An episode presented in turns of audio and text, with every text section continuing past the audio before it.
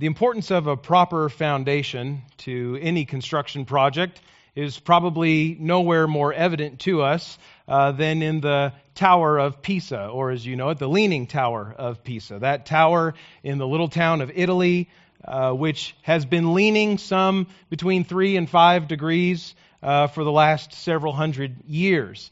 Uh, the word Pisa, the name of the town it's, itself, means uh, marshy ground. And so that, you would think, for the architects, would have been some indication of the importance of laying a sure foundation. But the Tower of Pisa, being constructed in the 1600s or so, has been leaning that entire time. It actually began leaning during construction as it sunk into the marshy ground below it. And uh, you can even see where the, where the tower to, uh, to be uh, straightened uh, d- uh, perfectly straight at 90 degrees from the base of it, you would see that itself would actually kind of curve the other way because even as they were constructing it, it started to started to lilt, it started to sink, and so the the, the contractors or whoever it was that were putting this thing together tried to straighten it out as they built it. Like, ah, it's kind of that's a little wonky, so we'll just start building it straight from here. Uh, the Tower of Pisa stands as uh, kind of the perfect picture of the importance of laying a sure foundation for any project.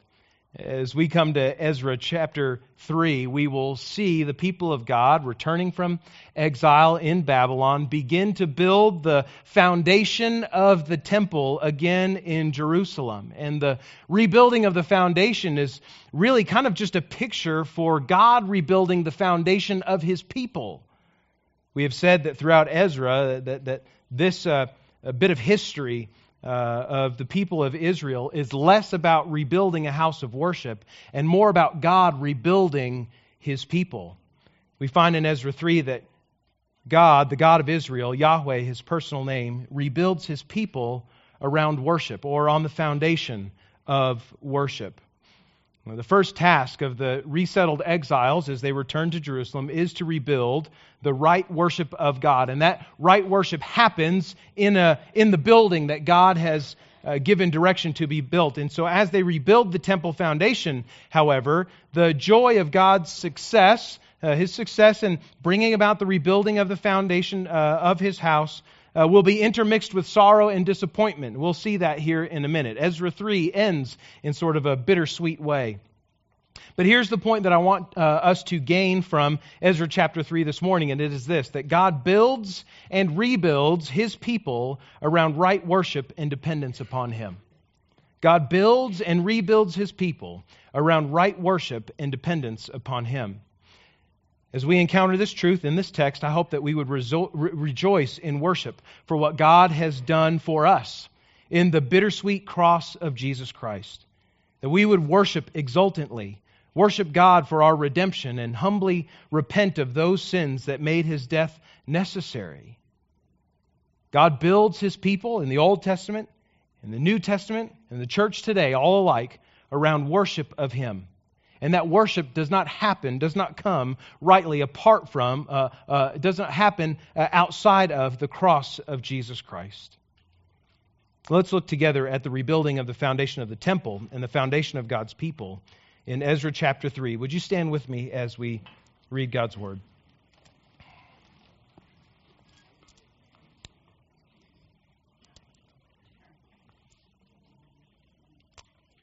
The historian of the events of the life of Jeru- uh, uh, Israel continues here in the inspiration of the Holy Spirit, beginning in Ezra chapter 3, verse 1. When the seventh month came, and the children of Israel were in the towns, the people gathered as one man to Jerusalem. Then arose Jeshua the son of Jozadak with his fellow priests, and Zerubbabel the son of Shealtiel with his kinsmen. And they built the altar of the God of Israel to, burn, to offer burnt offerings on it as it is written in the law of Moses, the man of God. They set the altar in its place, for fear was on them because of the peoples of the lands, and they offered burnt offerings on it to the Lord, burnt offerings morning and evening. And they kept the feast of booths, as it is written, and offered the daily burnt offerings by number according to the rule, as each day required. And after that, the regular burnt offerings, the offerings at the new moon, and at, the, and at all the appointed feasts of the Lord, and the offerings of everyone who made a freewill offering to the Lord. From the first day of the seventh month, they began to offer burnt offerings to the Lord. but the foundation of the temple of the Lord was not yet laid.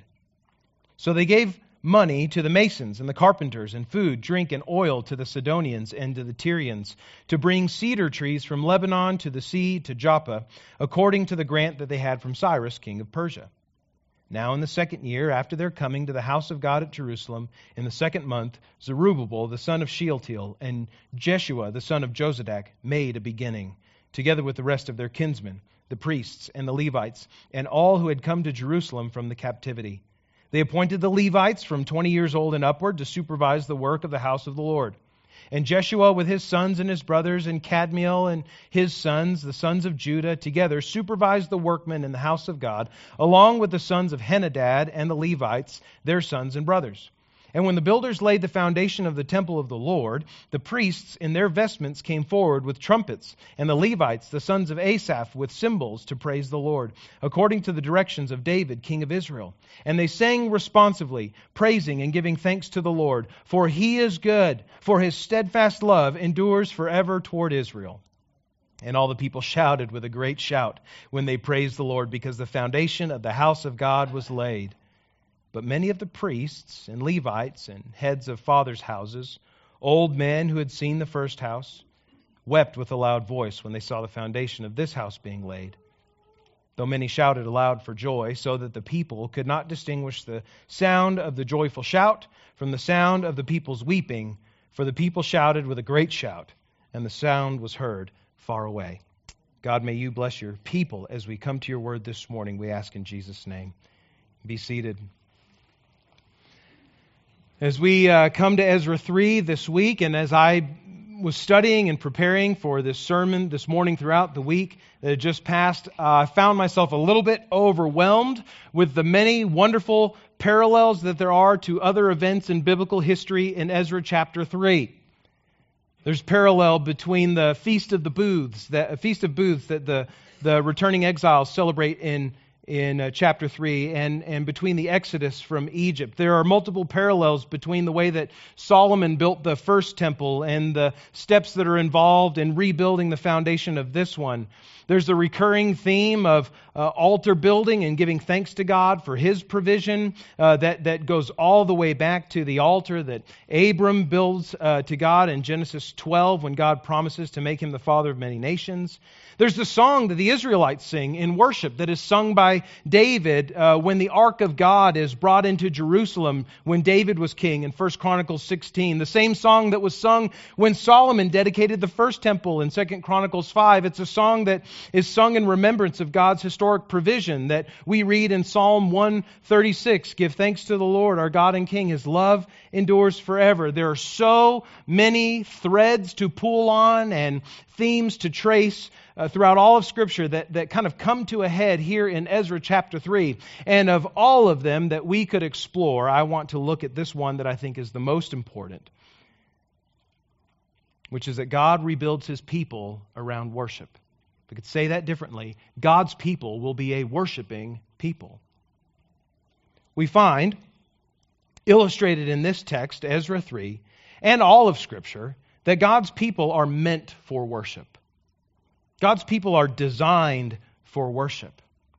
And this is not something that should surprise us or, or, or take us uh, suddenly. This is not something we should be confused by because it is a, a theme that we see throughout all of Scripture. God's people are meant for worship from creation to consummation, from the first of uh, Scripture to the last of it. And I want to take a brief emphasis on brief survey of the Bible to see how God's people are meant, are designed for worship. We go all the way back to Genesis chapter 2, verse 15. When God completes his work of creation and he takes the man and the woman, Adam and Eve, and as Genesis 2:15 says, the Lord God took the man and put him in the garden of Eden to work it and to keep it. Now, the Hebrew word for that word work is the Hebrew word abad, which is used in other places of the Old Testament to mean worship. And the word, the Hebrew word for that word keep, to tend the garden, is the Hebrew word shamar, which means in other places obey. God literally puts Adam in the garden to worship and obey. In Exodus chapter 7, verse 16, God calls his people, or calls to Pharaoh to let his people go. He says to Pharaoh in Exodus 7, Let my people go that they may serve me, that they may worship me in the wilderness. As God brings his people of Israel out of slavery in Egypt, he says to them in Exodus 19, 4 to 6, You yourselves have seen what I did to the Egyptians, how I bore you out on eagle's wings, wings and brought you to myself. Now, therefore, if you will indeed obey my voice and keep my covenant, you shall be my treasured possession among all peoples. For all the earth is mine, and you shall be a, to me a kingdom of priests and a holy nation. These are the words that you shall speak to the people of Israel, God says to Moses. In Exodus chapter 20, verse 4, we have the Ten Commandments, and the very first two of them relate to worship to God. God says, You shall have no other gods before me. I am the only one that you shall worship, that you shall serve. The second of the commandments is that the people of Israel shall have no idols, no, no fashioned uh, uh, uh, figures of what God looks like or of other gods that they would worship or serve. God says, Only me. You are made only to worship me. When the people of Israel uh, began to conquer Canaan under the leadership of that great leader Joshua, Joshua says to them in Joshua 24:15, If it is evil in the sight of your eyes to serve the Lord, to worship the Lord, then choose this day whom you will serve, whom you'll worship, whether the gods of your fathers uh, whether the gods your father served in the region beyond the river, or the gods of the Amorites in the land uh, in whose land you dwell. But as for me and my house, says Joshua, we will serve, we will worship Yahweh, the Lord. Amen. In Psalm 95, we hear this call to worship to the people of Israel. Come, let us worship and bow down. Let us kneel before the Lord our Maker, for he is our God, and we are the people of his pasture, the sheep of his hand. But listen, worship of the only true God is not something that God has only designed Israel for. It's what He's designed everyone for, the families of the earth, every nation. Psalm 96, 7 and 8 says this Ascribe to the Lord, O families of the peoples. Ascribe to the Lord glory and strength. Ascribe to the Lord the glory due His name. Bring an offering. Come into His courts. Worship the Lord in the splendor of holiness. Tremble before Him, all the earth. Jesus comes, God in flesh to lead a people in worship to God, to lead a people in true and spiritual worship to God the Father. In John chapter 4, verses 23 and 24, he says, The hour is coming and is now here when the true worshipers will worship the Father in spirit and in truth. For the Father is seeking such people to worship him. God is spirit, and those who worship him must worship in spirit and in truth of the church, those who have come to faith in Jesus as Lord and Savior. Peter says this in 1 Peter 2 9, that you are a chosen race, a royal priesthood, a holy nation, a people for his own possession. Sound familiar? That's exactly what God said of Israel in Exodus, now applied to the church. You are this people who are made to worship God, Peter says, so that you may proclaim the excellencies of Him who called you out of darkness into His marvelous light. We are made to proclaim the excellencies of God, but it gets better. We started in uh, uh, Genesis chapter 2, verse 15, and now I'll take us all the way to the end to Revelation 22, verses 3 through 5 where here we read this picture of how the saints, how those who are by faith in Jesus, saved from their sin, will live forever in eternity with God. John writes this in Revelation 22, beginning of verse 3 No longer will there be anything accursed. But the throne of God and of the Lamb will be in it, in the, the new city, the new Jerusalem, the new heavens and the new earth. And his servants will worship him. They will see his face, and his name will be on their foreheads, and night will be no more. They will need no lamp, uh, light of lamp or sun, for the Lord God will be their light, and they will reign forever and ever. Yeah, so, what we see in Ezra 3, the rebuilding of the foundation of the temple of God in Jerusalem, is really God rebuilding his people around the very thing for which they had been created yeah. worship. They rebuild the altar so that they might offer sacrifices of thanksgiving to God for his provision. And they sing praises of thanksgiving to God for how his steadfast love has endured toward his people even through the discipline of their exile in Babylon. God's people are meant for worship from creation to consummation. Dear friend, this morning, enter joyfully into God's purpose for your life. Make your life about the thing God has made you for. Make your life about worshiping the God who created you. Yeah. This is your purpose. This is your meaning. You will find no greater fulfillment than in doing that for which God has made you. PsychologyToday.com posted an article recently about five, five steps, five things you can do, five, answer, five questions you can answer in your life in order to find purpose for life. They say Psychology Today says these things. Number one, find out what drives you. Number two, find out what energizes you. Number three, find out what you are willing to sacrifice for. Number four, find out who you want to help, who you want to serve. Number five, find out how you, how you want to serve. Psychology Today says answer these five questions and you can live with purpose. Well, dear friend, the Bible has already given to us both the questions and the answers to finding purpose in life. What ought to drive us? What are we made to, to drive us, to motivate us in all that we do? God, our Creator. He is to be the one who is our very motive and the, the, the thing that drives, the, the agent that drives our, our very action in the world. What energizes us? It ought to be bringing glory, bringing glory to God in all that we do. Amen. That ought to excite us. That ought to be the kind of thing that gets us out of bed in the morning. It's the kind of thing that gets us through the mundane tasks of our day to day jobs. Paul says, whether you eat or you drink or whatever you do, do all things to the glory of God. This is what you're made for. Psychology Today says find out what you're willing to sacrifice for. The Bible says sacrifice your life for this, give your life for this, for the renown of God in this world. Give your life in service to the King of all creation who has given you a means by which to be saved from your sin and in a right relationship with Him. Make your life about public worship that leads other people to worship publicly. For, uh, to worship publicly, that is worth sacrificing your life for. Psychology Today says find out who you want to help or serve. Scripture says you are made to serve God, to worship Him, and to love others as He would have us to do.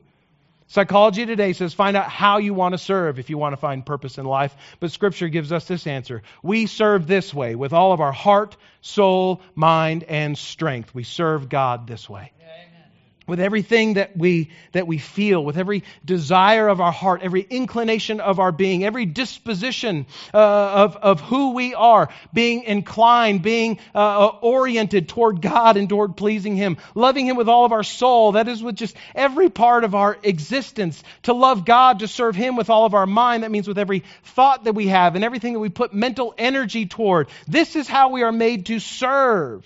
We're to serve with all of our strength. Again paul Whatever you do, whether you eat or drink, whatever it is, do it all to the glory of God, the little things and the big things, all of it in service to God. God's people are meant for worship, from creation to consummation. Dear friend, this is God's purpose, not just for the people of Israel returning to Jerusalem in Ezra 3, but this is God's purpose for you.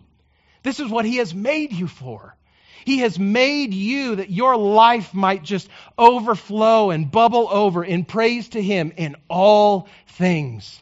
And there's no greater purpose for which to live your life than this. And this is the purpose that God is leading his people in Ezra 3 to, to understand again, to re embrace anew as they come back, as he rebuilds them as his people.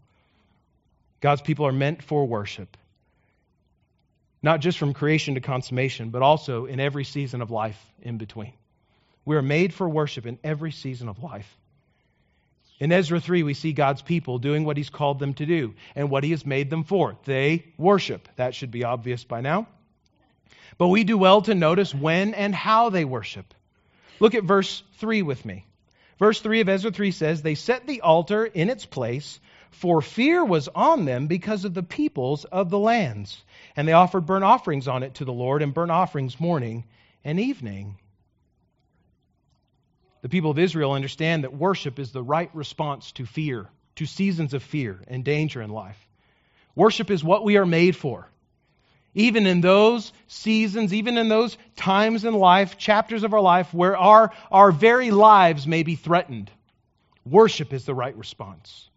But look also at verses 10 and 11 to see how the people respond in worship to God in not a season of, of great terror or of fear, but a season of great joy as several months after they return to the uh, land of Israel, to the city of Jerusalem, the foundation of the temple is there laid. They come together in verse uh, uh, 10 when the builders laid the foundation of the temple of the Lord. The priests in their vestments came forward with trumpets, and the Levites, the sons of Asaph, with cymbals to praise the Lord according to the directions of David, king of Israel. And they sang responsively, praising and giving thanks to the Lord, for he is good, for his steadfast love endures forever. Amen. Dear friend, do you have reason to be joyful? Do you have reason to smile today because of who God is and how He has provided for you? Well, then, friend, you, like these Israelites, have reason to worship God, whose steadfast love endures forever toward His people. People of Israel worship in every season of life, in times of fear and in times of great joy. But let us not forget all that happens in the middle, because not all of life is mountaintops or valleys low. Uh, most of life is lived somewhere on the incline or the decline, somewhere in between. Verses 4 through 6 of Ezra chapter 3 give us in summary form all that the, return, uh, all that the returnees from exile begin to do, how they worship. They worship not only in times of fear, they not worship they do not worship only in times of joy, but they worship all year long, habitually. Ezra 3 starts this way, when the 7th month came, and the children of Israel were in the towns. They gathered as one man to Jerusalem. The seventh month of the Jewish calendar is called Tishri, and it occurs during September or October of our Western calendar. It was the most holy month in all of Israel's year. The first day of Tishri was the beginning of a new uh, agricultural calendar year for them. The tenth day of the month of Tishri was the Day of Atonement, Yom Kippur, a, a day in which the high priest would uh, make a sacrifice for the sins of the people and offer it on the offer the, the blood of the sacrifice on the Ark of the Covenant, which was in the most holy place of the temple. Now, the Day of Atonement is not practiced here in Ezra chapter 3 because there's no temple yet, much less a Holy of Holies in which to offer the sacrifice of atonement. But still, it's the seventh month. It's the most holy month. It's the month where all this worship happens. We do find in verses 4 through 6 that beginning on the 15th of the month of Tishri, the seventh month, was the Feast of Booths. And the, this feast would last from the 15th to the 21st of the month. Now, the Feast of Booths, or in other places, or maybe some of your translations of the Bible, the Feast of Tabernacles, was instituted by God in Numbers chapter 29. And it was a feast, it was a festival that was meant to remind the people of God of when God had brought them out of slavery in Egypt. But for their stubbornness and disobedience, they were made to wander in tents in the wilderness for 40 years.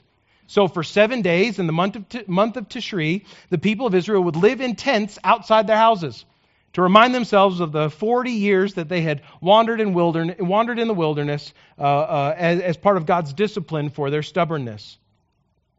Now, Ezra does not say so explicitly, but we are meant to understand that the people of God returned to Jerusalem as one man as verse 1 says, as a people who will enter again into the habitual and liturgical worship of God. Now, that word liturgical probably carries with it some baggage for some people. I hope that, uh, that we can get over that today. Liturgy just means kind of an, an order of service, an order of, of worshiping together. Um, Baptists, love it or hate it, hate it, we have a liturgy, okay? Uh, uh, over time, especially, I don't know, beginning in probably the 1950s or 60s and continuing certainly through the 90s, the Baptist liturgy looks like this call to worship, three songs, offering, one more song, sermon, song of response, somebody prays, we all go home. Love it or leave it, that's our liturgy, okay? It's not as formal as that, but we have it. But this is the same sort of habit, the same sort of pattern, uh, or at least a similar sort, that the people of Israel are returning to. They know that it is good to worship God habitually, uh, liturgically, regularly, even in a scheduled way, because God has made us for worship. And He has made us to have our souls most satisfied when we worship Him. And we are made to worship him not only on, uh, in the shadow of death or on the mountaintop, but in every mundane season of life. We are made to worship God in, in, all that we do and in every chapter, every season of our living, in every event of our lives. The Israelites who had worshiped God wrongly and idolatrously had been taken captive by the Babylonians several decades before. And as punishment for it, Uh, uh, they had been made to live in a land not their own. Now, returning to Jerusalem as a people that God would rebuild around the right, spiritual, and regular worship of Him, the people of Israel come together to be built this way. God's people are meant for worship. We're meant for worship in every season of life. Friend, today I pray, I hope that you would delight your soul, finding purpose in your life by engaging in rhythms and habits of worship. Delight your soul by engaging in the habitual, even dare I say, liturgical habits of worship that lead us to God's throne. It is lamentable that we live in an era in which we have been taught that the significance of events can be measured by our emotional response to them. That is to say, things only matter, things, events are only significant in my life to the degree to which I have some sort of emotional response to it. I laughed a lot or I cried a lot. It was really meaningful. This is a signature pillar of the postmodern worldview that feelings, emotions, sincere affective response determines the significance and even the truth of a thing. Right? Uh, the world, postmodern worldview wants to teach us that the only things that are true are the things that you feel deeply in your heart. And if you don't feel it deeply, it's not true, at least not for you. The terrifying and hidden reality of this kind of worldview is that if you don't feel good about an idea, if you don't feel good about an experience, then that it must not be true. But worship is not something that God's people do only when they feel like it or only when the songs that we sing are our favorites, or only when the volume is just so. Now, worship is what we do day in and day out, whether we feel like it or not. Because we know in the long term, in the long run, we will not find purpose, we will not find fulfillment in doing only what we feel good about doing in the moment but rather in doing what we know is good and what we know is right, and that for which we have been designed day by day, hour by hour, moment by moment. Amen. The great uh, NBA scorer, Ray Allen, who I think to this day still leads uh, the, the league. He's, he's, he's been retired, but still leads the league. He holds the record for most three pointers scored in a career. Ray Allen, the great shooter, after he retired from the NBA, he wrote a letter to his 13 year old self. It's a long letter. I won't read all of it. I'll just refer to one part of it today. It's a good, le- uh, good letter. I think it's, it's helpful for many of us to read as he looks back on his life. And if he could say to his 13 year old self, do these things if you want to be successful in this game, think this way, hang out with these people. It's the kind of wisdom that a 41 year old NBA retiree would say to a 13 year old up and comer. And he says in his letter to his 13 year old self, You know what makes the difference between NBA champions and the rest of everybody else? Three words boring old habits.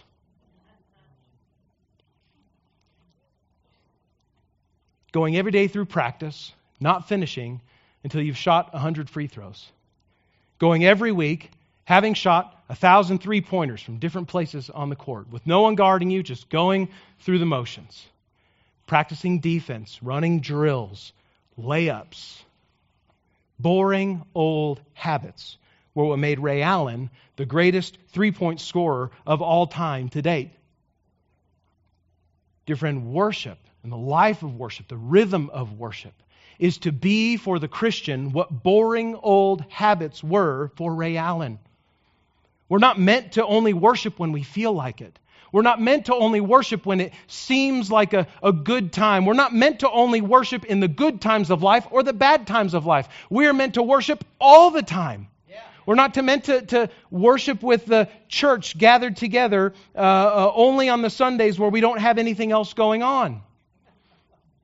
We're not meant to gather together as families, to pray together and seek God's help and worship together as, as family units or in discipling groups, only when we feel like it, but all the time, maybe especially when we don't feel like it.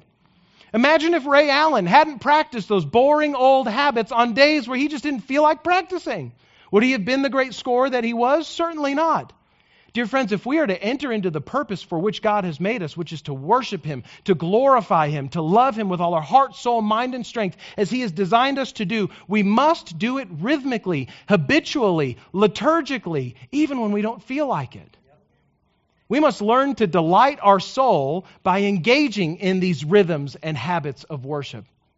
Now, Ray Allen may have seen shooting 100 free throws before he went home every day, shooting 1,000 three pointers a week before, uh, before he could call it a good week of worship, he, or a good week of practice. He may have called those things boring old habits, but for us, the, the rhythm, the habit, the liturgy of worship are not boring old habits. These are life giving habits. Yeah. So, dear friend, let us enter into the rhythm of worship, even when we don't feel like it, knowing that God gives us purpose and meaning and fulfillment to the deepest level of our souls as we come and do that together and on our own, regularly, habitually, liturgically. God's people are meant for worship from creation to consummation. They're meant for worship in every season of life, and they are meant finally for worship, uh, to worship in, in truth to worship God truly, to worship Him rightly. Ezra 3 ends strangely, doesn't it? Look again with me at the second half of verse 11 to the end. All the people shouted with a great shout when they praised the Lord, because the foundation of the house of the Lord was laid. It's a good day, it's a day of rejoicing.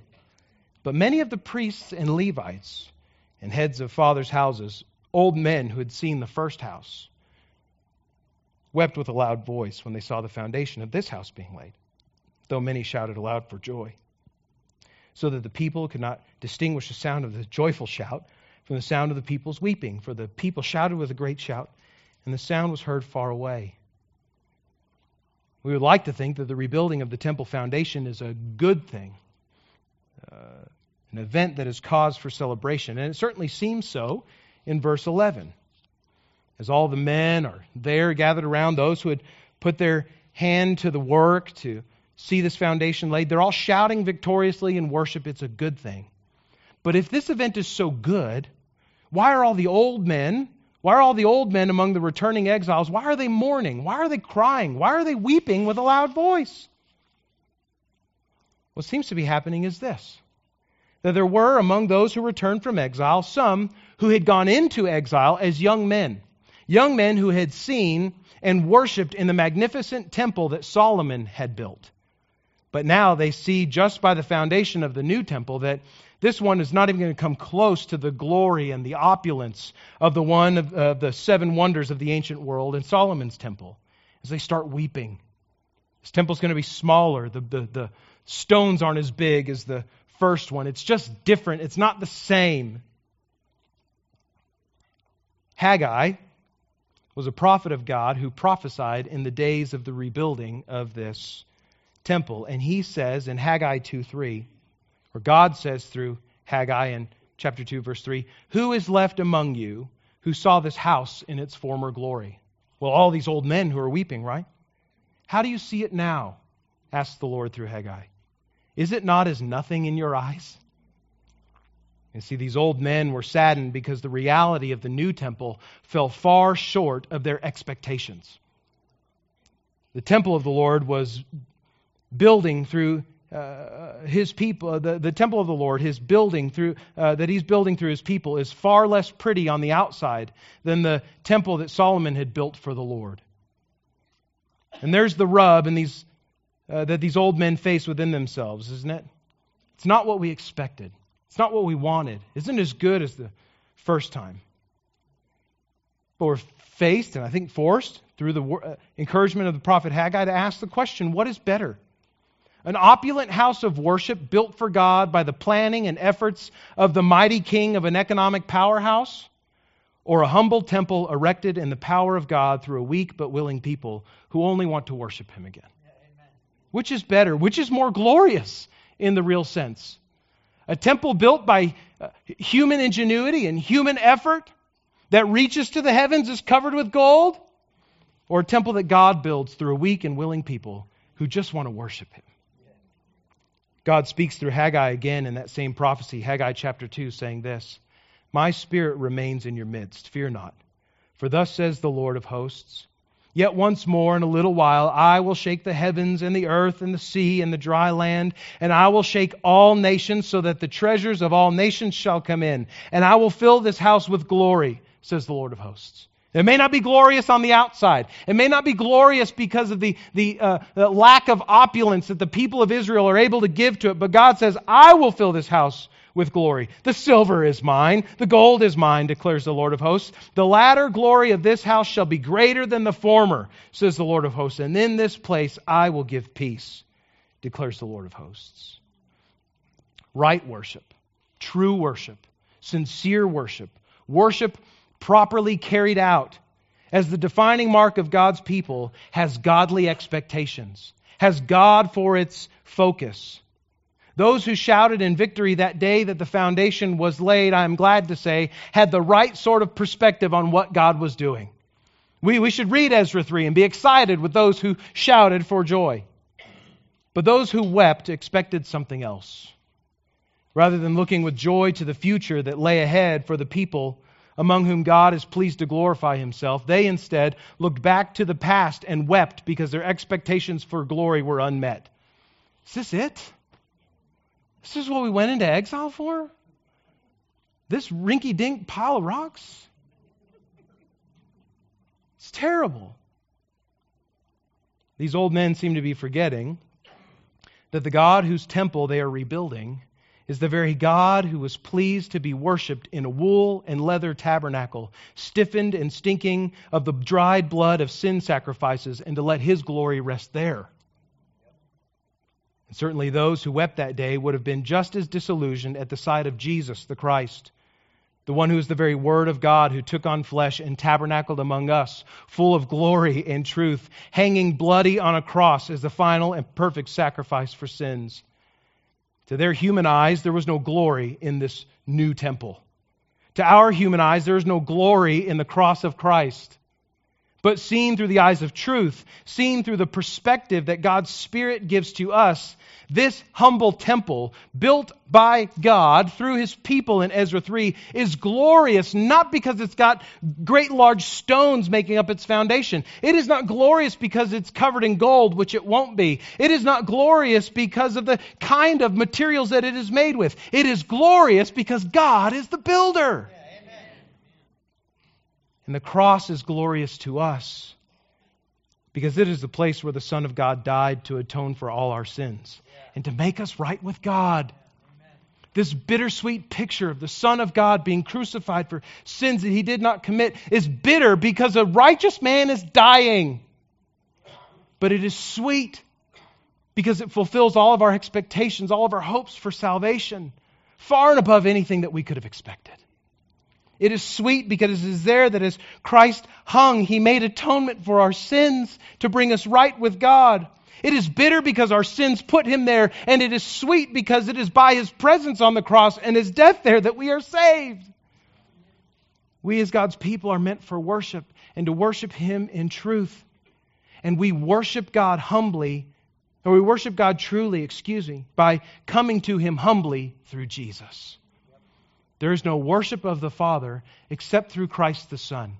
There is no coming to God except through the cross of Jesus Christ, where your sins were paid for. That is how God wants us to worship Him truly, in the bittersweetness of the cross of Jesus, the bitterness of His death, the sweetness of His resurrection. Dear Christian, you are made for worship. Friend, you who do not know Christ yet today, you who would not call yourself a Christian, know this. You are made for worship. And you'll either worship God or you'll worship something else of your, of your own imagination or your own uh, prerogative. We'll worship something. We'll give our lives and praise and adoration to something. But we are meant to give it to God. And we give our worship to God only truly by coming to Him through Jesus and not through what we expect God should be like not through our own ideas of, of, of how God should be worshiped, but by the way that God says, Worship me, come to me, embrace my Son, died for your sins, and was raised from the dead. Worship me truly this way. Our worship should be founded on nothing less than the solid rock that is Jesus. Amen. The old hymn goes this way My hope is built on nothing less than Jesus' blood and righteousness. I dare not trust the sweetest frame, but wholly lean on Jesus' name. When darkness seems to hide his face, I rest on his unchanging grace. In every high and stormy gale, my anchor holds within the veil. His oath, his covenant, his blood support me in the whelming flood. When all around my soul gives way, he then is all my hope and stay. And when he shall come, when he returns, when Christ comes again to call his church, when he shall come with trumpet sound, with trumpet sound, oh may I then in him be found, dressed in his righteousness alone, faultless to stand before the throne. On Christ, the solid rock, I stand. All other ground is sinking sand. All other ground is sinking sand. Friend, is your life founded upon the right, true, habitual, beginning to end worship of God? That's what you have been made for. It is what God is doing in Ezra 3 rebuilding his people around right worship of him, habitual, regular, devoted worship to him, worship in truth. Dear friend, is your life resting on the same solid rock that is Jesus and worship of God through him? May it be so. God, build your church as a people who worship you because of Christ your Son, who brings us into relationship with you. Dear friend, you may have that relationship with God. You may step into this, this life of worship of your Creator simply by turning from sin and self to trust Jesus as Lord and Savior, believing He is God's Son, believing He is God in flesh who was raised from the dead that you might be made right with God. Give your life to Him as Lord. Follow Him obediently every day. Walk in the worship that God has meant you for. Let us pray.